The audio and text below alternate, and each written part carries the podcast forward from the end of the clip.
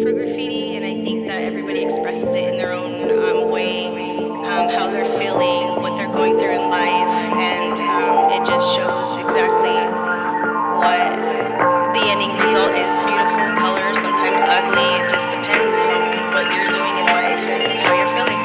Real hip hop, underground, five strikes.